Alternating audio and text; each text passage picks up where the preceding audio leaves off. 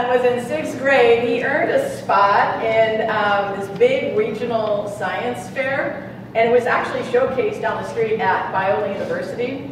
Uh, it featured students from all over the West, California, Nevada, Arizona, and uh, they all earned their way up, all the way to that level with their experiments, physics, geology, were none of those like little volcanoes with the baking soda. no, it was way up there, way past that. Uh, chemistry, microbiology, engineering, robotics. How many of you know my son, met my son before?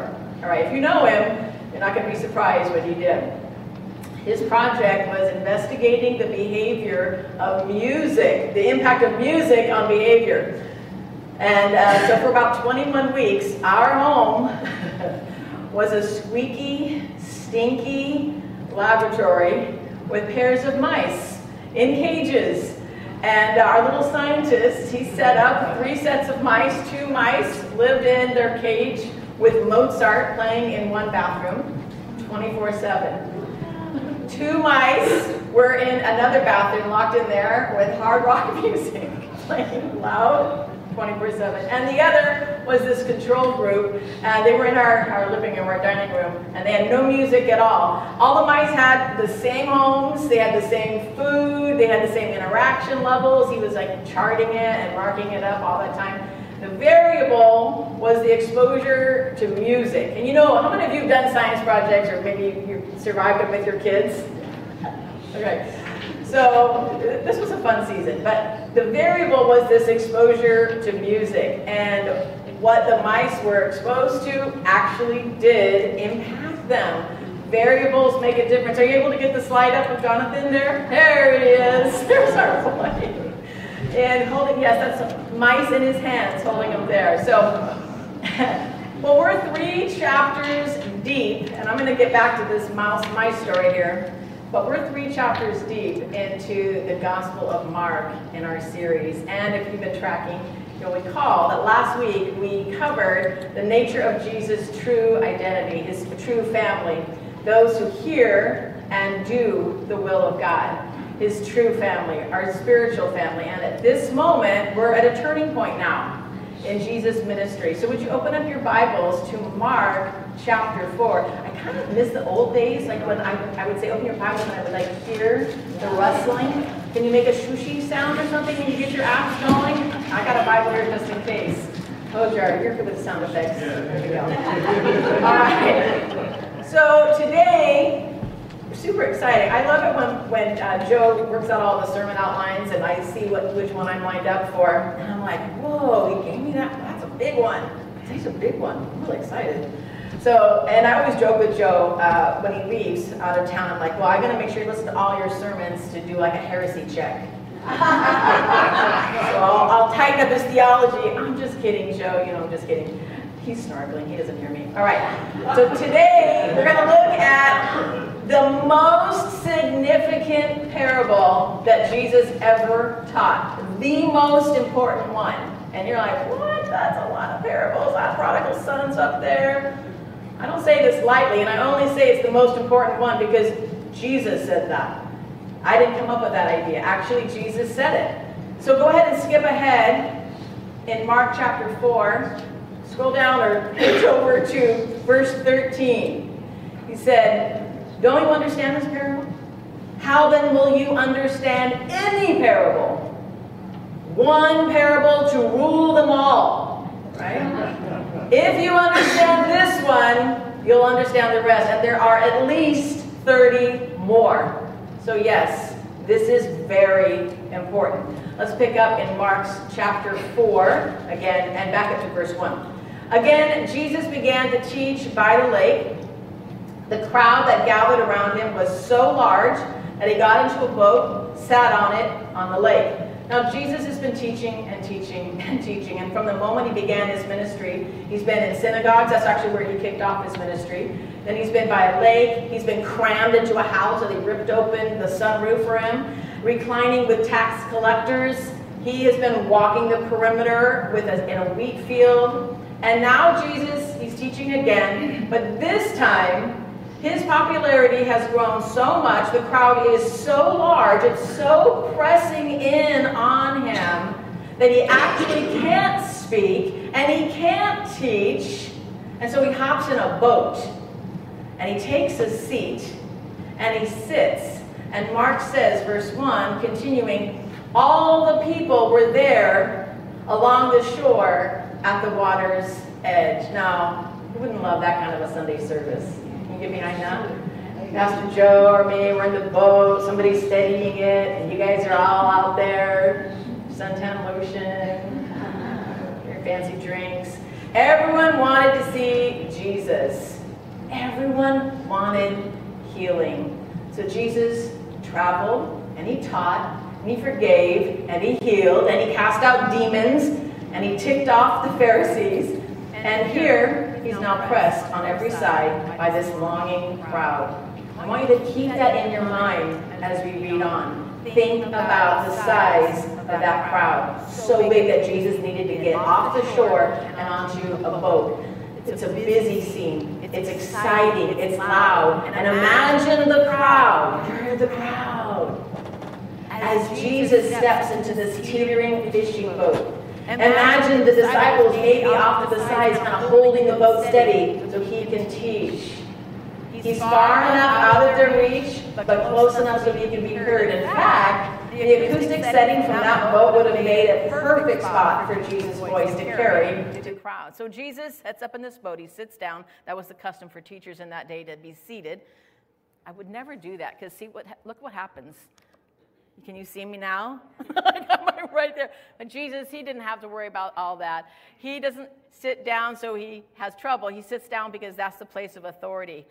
And he says this Greek word, the first word you see there in verse 3, the Greek word akuo. We get our word acoustics from it. If you're hearing my voice bounce in this room, that's the acoustics of this room that's enabling that.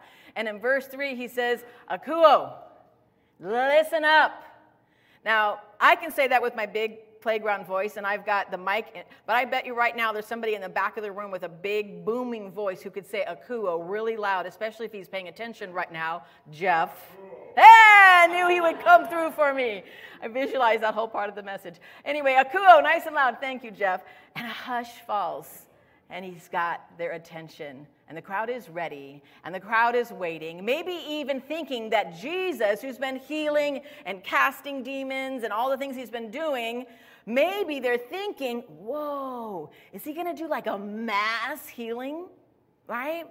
Maybe that's why he's out in that boat, right? He's gonna lift up his voice. He's going to raise his hands and he's going to send a shock wave of healing out from his fingers, and that whole crowd's going to go home healed of whatever they came with.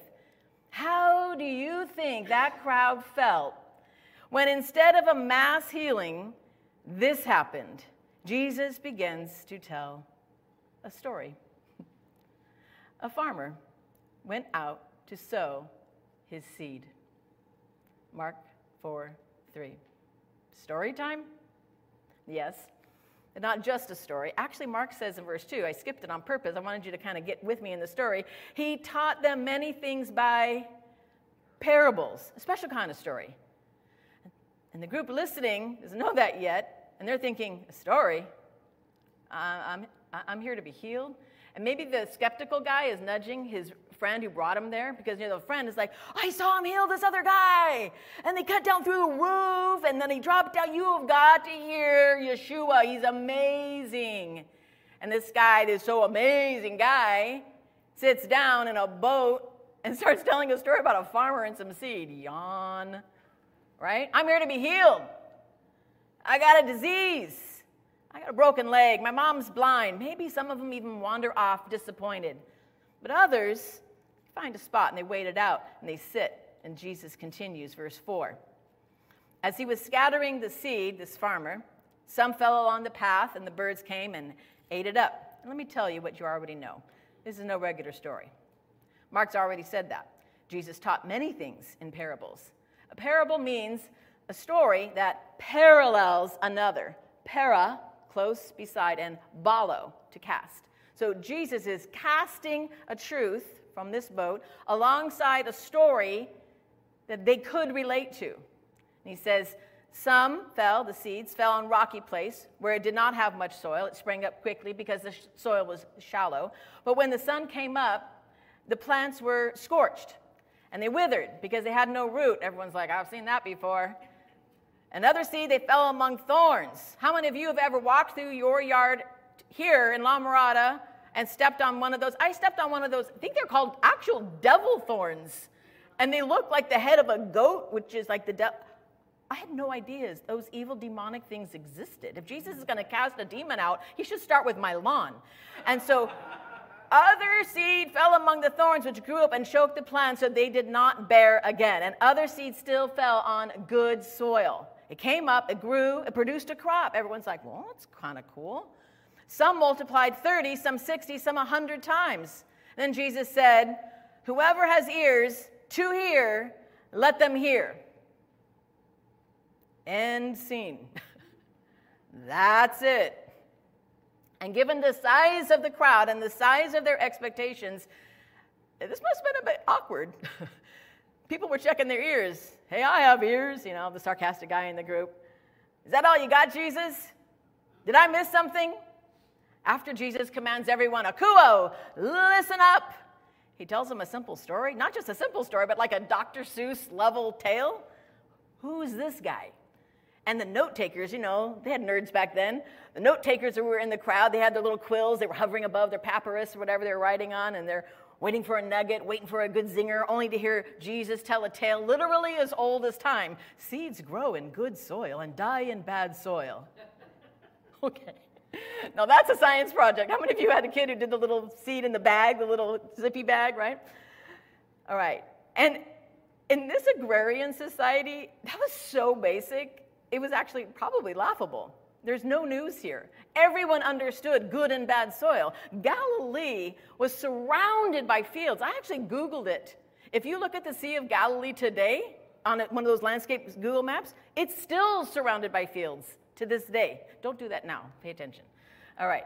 Galilee was surrounded by fields and rocks. In fact, the rabbis had a saying that when God placed the rocks on earth, he tipped the barrel and dumped them all in Israel. So Jesus tells this preschool level story, except for maybe one detail. And this would have gotten their interest. And Jesus just left it hanging out there. Look back at verse 8.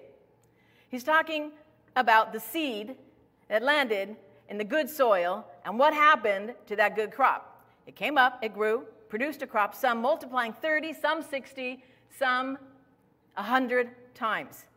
Now, if you were a decent farmer in Israel, 2,000 years ago, you could expect maybe a fivefold yield. For every seed you sowed, a plant with five seeds would grow up. That's good. if, if it was a really great, really great bumper crop, you might get sevenfold. So the one shocker in Jesus' story is this supernatural crop. In Jesus' story, seed fell on good soil and it produced not seven, not even 10 or 15, but 30 fold. That's some crop.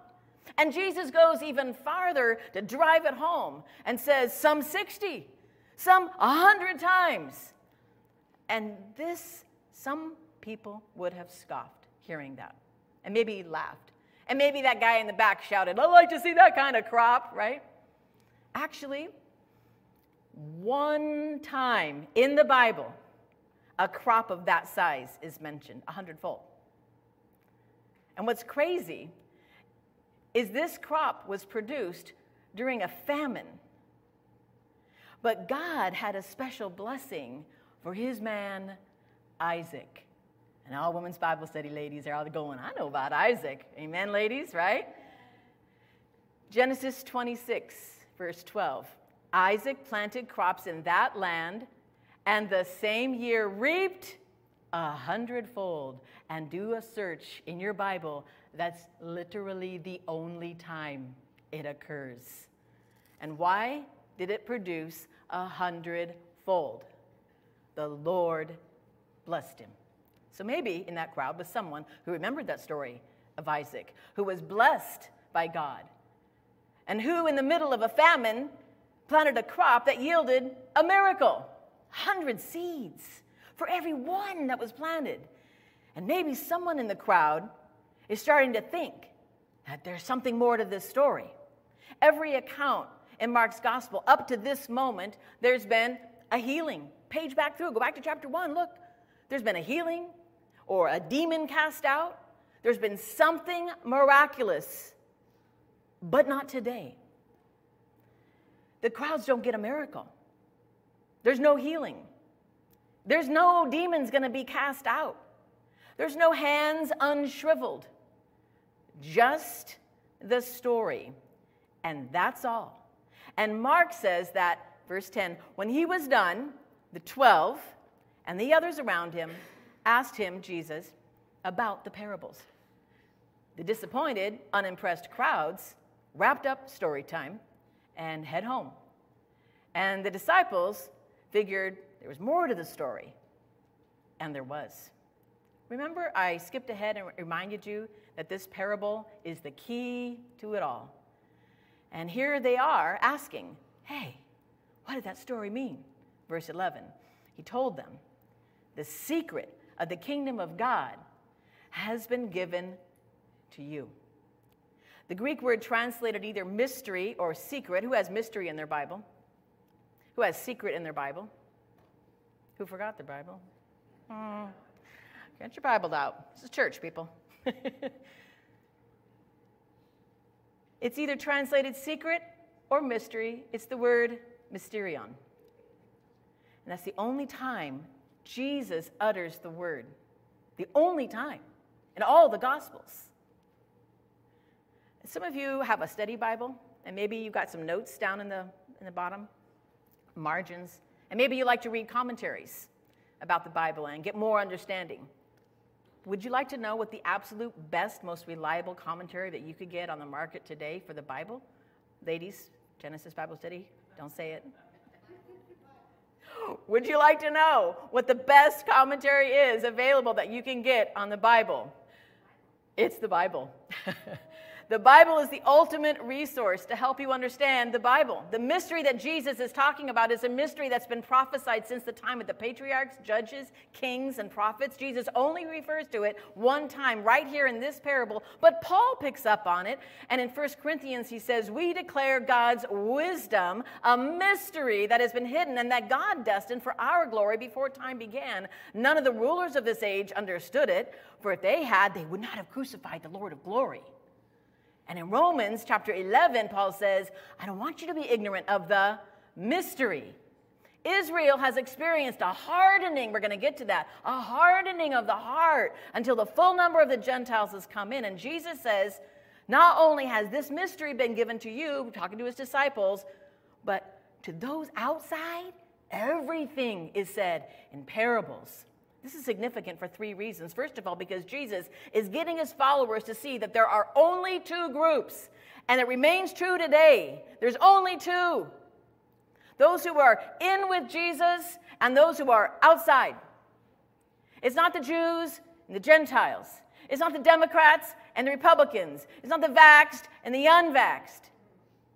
There's only two with Jesus, without. The message of the gospel, in its very nature, is exclusive. And secondly, the mystery the Jews have had their chance, but their hearts are hard. And the Gentiles are going to be coming in soon. And the third significance is the nature of parables. Now, you know the meaning of the word parabolo. What's the nature? What does it mean if he's talking in parables? Every time a parable is told in the Bible, every time, without exception, every time, it's in the context of judgment. And there's nearly 50 parables recorded in the Bible. Probably the one from the Old Testament that you're the most familiar with is when David commits adultery. And what happens? Nathan the prophet comes over for story time. Remember that? And he says, um, this little story about a poor man, and his little lamb, and he gets David all worked up about, oh, that man took the other guy's lamb, why I oughta. And then Nathan, that big dramatic moment, you know what he says? You are the man. That's a parable. Boom, judgment. So Jesus sitting in a boat on the shores of the Sea of Galilee, makes a big shift in his ministry focus. And from this point forward, chapter 4 of Mark, forward to the end, the crowds, the religious people, they only get parables from Jesus. But why? Jesus is giving the disciples and us, actually, the key to unlock the mystery. So, why speak in parables? The disciples didn't actually ask, but Jesus expects the question, and he quotes the best commentary on the New Testament, the Old Testament. He quotes Isaiah, and he begins, so that they may be ever seeing, but never perceiving they may be ever hearing, but never getting it. They don't understand. Otherwise, they might turn and be forgiven. What? What? They'll see and not perceive? Hear and not going to understand? They might turn and be forgiven? That seems more confusing and kind of unfair, right? I mean, what is Jesus saying? Two things to keep in mind. One is that Mark is really brief in the way he communicates. He's like a reporter. He just like zip, zip, zip, zip, zip going through. He's like a 140 character tweet, right? Matthew's got the big blog. You know, Luke's doing Facebook posts, whatever. Mark's just like out there tweeting, right? In fact, Mark notes only the actual conclusion, the gist of what Jesus said. Secondly, Jesus is quoting what God said to Isaiah the prophet over 400 years ago, and here's the context. God's admonishing Isaiah that the people are hard hearted and calloused. They will not hear, they will not see. I'm going to give you a message, you're going to tell them, and they're not going to listen. No matter what words of warning or judgment Isaiah brings, God says they won't see, they won't hear. So Jesus brings up this prophecy about the crowd that day, and he says, In them is fulfilled the prophecy of Isaiah. You will ever be hearing, but never understanding. You will ever be seeing, but never perceiving. For this people's heart has become calloused. And that's from Isaiah chapter 6. What the disciples are witnessing is prophecy being fulfilled. Jesus is helping the disciples see that when he starts talking to them in parables, he's saying, Judgment has come. The crowds will reject, the religious leaders will reject. And like Pharaoh's heart was hardened, theirs is too. And now they can't understand. You might think, hey, isn't that kind of sudden? I mean, Jesus barely got here. Actually, Matthew's 13 chapters into the Jesus story. Luke is eight chapters in when he gets to this parable. Mark's so abbreviated, it feels like hardly any time passed. But the miracle of the loaves and fish has already happened. The Sermon on the Mount has already happened. Mark just doesn't happen to record that. Actually, in Mark 3:22, recall that the religious leaders had come down from Jerusalem. They infiltrated the crowds. They saw Jesus heal. They saw him cast out demons and teach with authority and forgive. And what did they do? Bow down, recognize him as God Almighty? No. They attributed to Satan what was clearly the Son of God. They committed the only unforgivable sin, blasphemy, giving Satan credit for what God is doing, and that sealed it for them. They had ears, wouldn't hear. They had eyes, wouldn't see. So now they're judged, and they can't hear, and they can't see. And Jesus is going to talk in a riddle, because that's what a parable is if you don't get an explanation. It's a riddle. Or for the empty headed, it's a dull little story. You know, this is a reality in the spiritual world as much as it is in our physical world, isn't it? We even have a saying use it or lose it, right? Anyone who's broken their arm or their leg and been in a cast for a while knows this reality. After a few weeks, your leg's being locked up and your muscles start to atrophy and weaken, and eventually you're going to lose the ability to actually move your leg if you don't get it out of that cast and start exercising it. That's what the heart hearted have caused to happen in themselves. They refused to hear, and now they cannot hear. They refused to see, and now they cannot see. They're blind, and the mystery remains a mystery unknowable to them. So Jesus turns to the soft hearted, ready to hear, hoping to see, longing to know. Verse 13, Mark 4. Then Jesus said to them, Don't you understand this parable? How then will you understand any parable? And honestly, why doesn't Jesus just stop there? I mean, he could have just said that and walked away shaking his head, Oh, ye of little faith, right? But think about it. Think back to Mark chapter 2. Remember when Jesus forgave that paralyzed man? The teachers were thinking that he was blaspheming. They were just thinking it in their little heads. And what does Mark tell us about that? Jesus knew in his spirit what they were thinking in his heart. You don't think he knew in his spirit what the disciples were thinking in their hearts? He's here right now, sitting with those disciples and the other followers, and he knows their hearts. Matthew gives us a little bit more detail in his account, his version of this parable. He says in Matthew 13, Blessed are your eyes because they see, blessed are your ears because they hear. Jesus knows their eyes, he knows their ears are open, just as he knew the eyes and the ears of the religious leaders were closed. Just as he knows your eyes and your ears today in this room and hearing my voice online. He knows your heart. He knows if your eyes are open. He knows if your ears are open. So Jesus doesn't walk away. He continues, and they lean in. They're a good crowd, aren't they? The little disciples, the other buddies are with them. And Jesus continues, and they listen even more as he retells the parable. He says it over again. This time, he unlocks the mystery as he goes. The farmer sows the word, he says. Before it was just a farmer and some seed, but now we begin to understand it's not just a farmer, it's someone spreading the word of God. What's the big rule about understanding the Bible? If you say it loud enough for Joe to hear, I'll be so happy and proud of you. It's three words context, context, context. And often we think, okay, well, we'll be sure to read the verses right before, we'll read the verses right after, and we'll get some context. Good for you, you should do that. But there's more. It's not just context in the sense of the words around that verse, it's the context of where it takes place and where in time or when in time, not just on a map. But actually, the sense of those times around it. And in those times, what Jesus is saying to these people fishermen fished, Tax collectors collected, that's who he's talking to. Farmers farmed, but it was rabbis and prophets who spread the word of God. But Jesus isn't teaching to rabbis or prophets, is he? Who's he sitting with? Well, Mark did give us that detail back in chapter 3. He says, These are the 12 he appointed Simon Peter, James, son of Zebedee, his brother John, Andrew, Philip, Bartholomew, Matthew, Thomas, James, son of Alphaeus, Thaddeus, Simon the Zealot, and Judas Iscariot, who betrayed him. Peter, James, John, and Andrew, we know they're fishermen. That's documented. Thomas, uh, Matthew, he's a tax collector. You know that. Thomas, Bartholomew, we're not too sure. They might have been fishermen. Simon was a zealot. That's his personality, not his job. Then Philip, James, Thaddeus, nothing about their occupation. And finally, Judas. So Jesus is talking to four fishermen, one tax collector, seven other men, among all the others, men and women around, and exactly how many rabbis? Goose egg. Zero. Nothing. No rabbis, no teachers of the word, just working men and working women with ears to hear and eyes to see.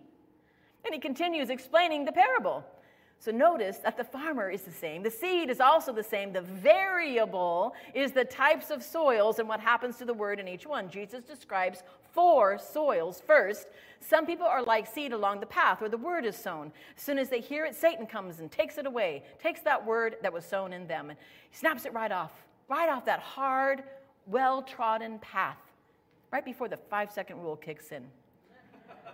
These are hardened people. They're prey for the birds. Jesus leads off. I will say this actually about birds they're like Satan in our yard as well. They just pluck our tree and they get our fruit before it has time, just like, you know, weeds and birds. So Jesus leads off with this parable, though, this part of it, um, the hard rock soil for a reason. The prophets called these the hard hearted, the stiff necked people. In Proverbs, they're called the fools. A fool doesn't receive correction, he won't hear wisdom, he refuses the truth. The religious leaders who accused him of blasphemy. And it's anyone who week after week after week hears the gospel and refuses to turn their heart to Jesus. And I think we're in danger of hearing a word like blasphemy and thinking about the religious leaders and how stubborn and hateful they were. And we kind of get out there pointing around like that and then dismissing the possibility that we could be anything like that. I'm not a blasphemer for crying out loud. But if you've heard the truth over and over, and you attend church and you just sit there and then walk out week after week and you never surrender your life to Jesus, but keep him out there as a good teacher, that's a scary place to be. The seed is landed and the seed's good. The variable is your hard heart. Like the well worn path around the fields of tilled soil, the heart of the fool is resistant, and you remain hardened soil, comfortable in your unsurrendered heart. So, from hardened soil to rocky soil, and listen, there's a word I want you to pay attention for in this next verse, verse 16. Others, like seed sown on rocky places, hear the word and at once receive it with, what does it say? Joy. This is an emotional but shallow response to the word. And maybe you're thinking, hey, aren't we supposed to be joyful? Aren't we happy when we get the gospel? Yay, I'm saved. Isn't that a defining quality for Christians? Joy? Sure. But listen, we often talk about people becoming a Christian and having a conversion experience, but that's deceptive. We can't truly count on anything if it's based on our experience, our feelings. Our faith isn't rooted if it's just marked by joyfulness. I'm so happy I'm saved. Good for you. You got your fire insurance? Yeah, sure. We're happy to be saved. Of course we are, knowing the alternative. But if we stop at joy, and we're just so thankful that we do treat it like fire insurance. Here's the problem. Verse 17, Jesus lays it out. They have no what? Root. They last only a short time. Psst. Why? Because the trouble or the persecution comes because of the word. And they quickly fall away. Did you catch that? Because of the word, the word of God. Trouble's coming persecution coming. And it's all going to be because of the very word that Jesus is teaching. The word is received, and it's received with joy, even, but it never roots. Why? Because these people want the feeling of joy just to last, like an emotional high, like a silly little newlywed couple. I'm so happy we're married. Everything's going to be great. Amen. You know what I'm going on that one? Love you, hubby. No, we, we, we love the emotion and it's good for the moment. But rooted faith, like rooted relationships, hang in there. And they love the idea of the word, but not the reality of the word. They want the feeling to last. And when they've lost that loving feeling, they fall away. And feelings don't last, do they? What does James say? Count it all joy when you have trials that produce character. If you're rooted in the word, then you will only you will only have that first happy feeling. And it'll be ending if you're not rooted in the word. You'll just have that experience if you're not rooted in the word. That's all you'll have. It's not going to last. Jesus warns his disciples about this in John chapter 16. He says, You will weep and mourn. What? I don't want that gospel. I want the happy one. All right? You will weep and mourn while the world rejoices. You will grieve, but your grief will turn to joy. Their joy will turn to grief. In this world, you will have trouble. Count on it. But take heart. Why? I've overcome the world. This isn't our home. We got someplace better. I'm not a citizen here. Many of his followers actually bow out later on, and they will literally say, This is a hard teaching. You think? Who can accept this? You think?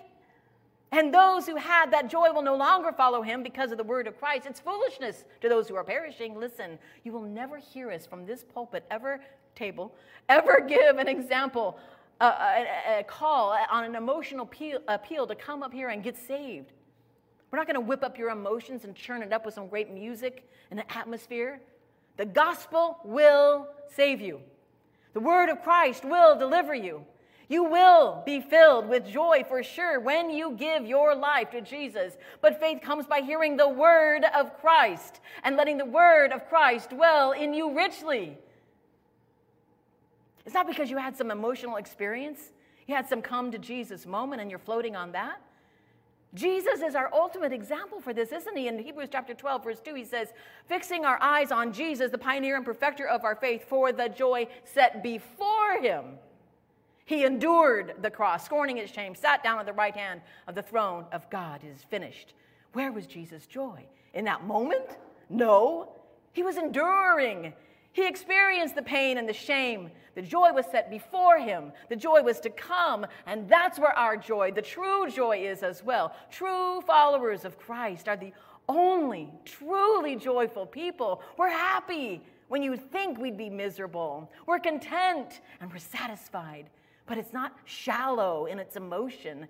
It's deeply rooted in the knowledge of who Jesus Christ is and what he accomplished, what he has done, and what we have confidence in. And then Jesus describes a third soil, verse 18. Still others, like seed sown among thorns, hear the word, but the worries of this world, the deceitfulness of wealth, the desires for other things come in, choke out the word, making it unfruitful.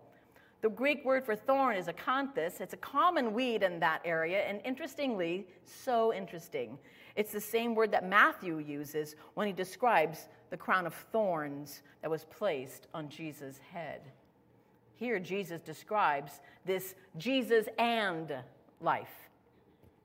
Jesus and the worries. Jesus and wealth, Jesus and wanting for other things, worries and wealth and wanting or desires are all weeds and what does Jesus say happen? Well, they do nothing but choke out that word, and nothing comes of that life. It's totally unfruitful. The Greek word here is merimna. It's the anxiety, the worry, the concerns, the distractions. It comes from a root word that means to divide. What are the worries of this life? What are the distractions? What cause anxiety? Honestly, it's almost never something that's bad in and of itself. It's our focus that's wrong. We worry about our family, our children, our homes, our retirement, caring about our family, our homes, our future. That's all normal, it's all good. Jesus says it's a thorny weed in the heart of the would be follower of the word. Why? Because Jesus didn't come, listen, Jesus didn't come to take our worries away. He came to give us life. We must cast our worries on Him. He doesn't reach in and just grab out your worries. What does He say? Cast your burdens on me. He doesn't swoop in and take them, we give them over. Our willingness to leave the worries to Him is a sign of a true follower of Christ. You can't have Jesus and wealth on the same level, you can't serve both. This is the rich young ruler. Remember him in Matthew 19? What do I have to do to enter the kingdom, Jesus? And Jesus knows that man's heart. And the one thing he knows that that man is holding back, he says, Give up your money. And of course, that was the deal breaker for that guy. And he went away sad and he lost his soul. And many religions teach we shouldn't worry. I mean, that's a good axiom, isn't it? Many faiths even decry wealth and materialism. So, in case there's anyone thinking, well, I don't worry about things, I'm good. I'm nowhere near wealthy. Got it. I want you to consider the disciples. The four disciples were fishermen. They gave that up, and it wasn't much. Matthew, tax collector, could have heard this and thought, well, I could have been wealthy. But I gave that up to follow you. Remember Jesus? And so Jesus adds in desires for other things. That's a catch all. It's a reminder that what Jesus is offering is saved life, not the good life or your best life now. The word isn't a promise for you to get what your heart already wants. you already want a nice family. You already want a good job. You already want a great home and a retirement and friends and health. You were born with a desire for comfort and acceptance and fun experiences and escaping trouble. Listen, that's not what Jesus is offering. What Jesus is saying is the heart that desires anything above the mission of the kingdom of God is a heart that is going to choke out the word. It's a weedy, thorny heart. The gospel will not coexist in that heart. It's Jesus only, not Jesus and. You know who tried Jesus and? Judas. And where was Judas at this very moment when Jesus is reteaching and explaining this parable? Where was Judas? Was he off plotting to betray Jesus? Was he counting the days to his big stab in the back kiss? No, Mark says all the disciples were right there with Jesus. Judas was sitting there in this moment hearing all these words. He had the sower sowing the word right there in front of him, and maybe Judas had that joy. Certainly, Judas left something or someone to follow Jesus for this time, but what was the variable? Same sower, same seed. It was the soil of Judas' heart. Judas was a Jesus and disciple.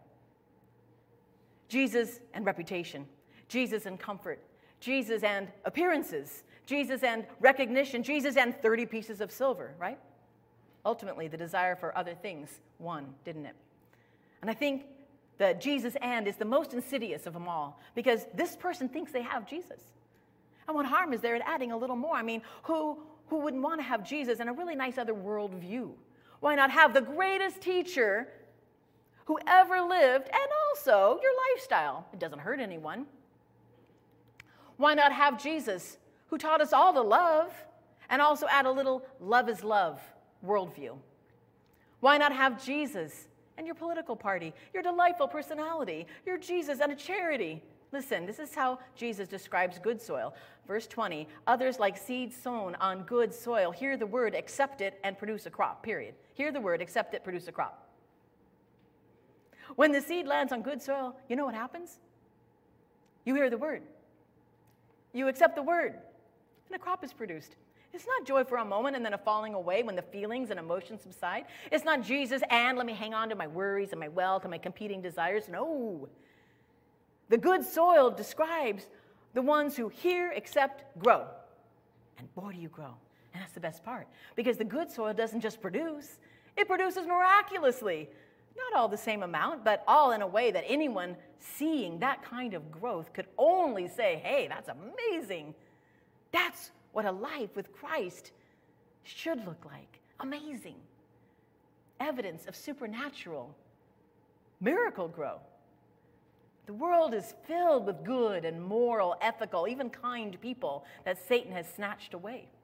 The world is filled with people who were joyful hearing the word but quickly fell away because of an emotional faith, and it won't withstand the trouble and the persecuted if they're not persecution if they're not rooted in the word of God. And the world is of course filled with people who attempt Jesus and only to be left with just the and and no Jesus. And the reality is if the world is filled with these and it is, then church can be as well. Right here today just like they were with Jesus right there up to the end. The sower is the same, the seed the same, the variable, our heart. And like my son Jonathan's experiment showed, variables make a difference. You know how which set of mice performed the best? The Mozart ones. the music made the difference. Those mice were more focused and more able to finish the mazes that Jonathan created. Here he is. He ended up winning first place for his work. Go, Jonathan.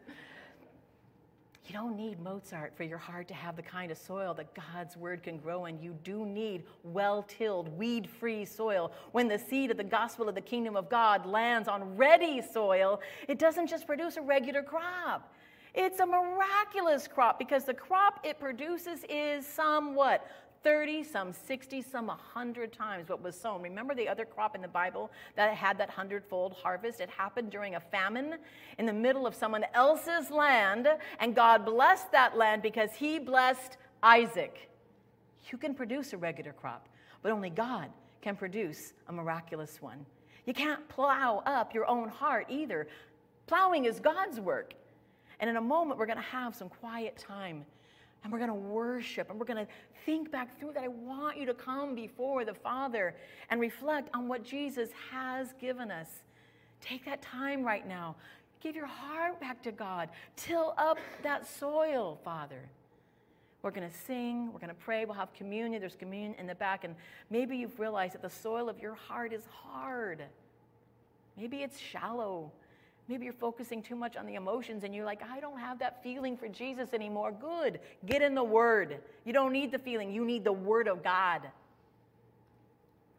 Maybe worldly focus is choking out God's word in you. You need to surrender that to Him. Ask Him to create in you a clean heart, remove the heart of stone, give you a soft heart for His word. And then, when our worship begins, bring it to the Lord.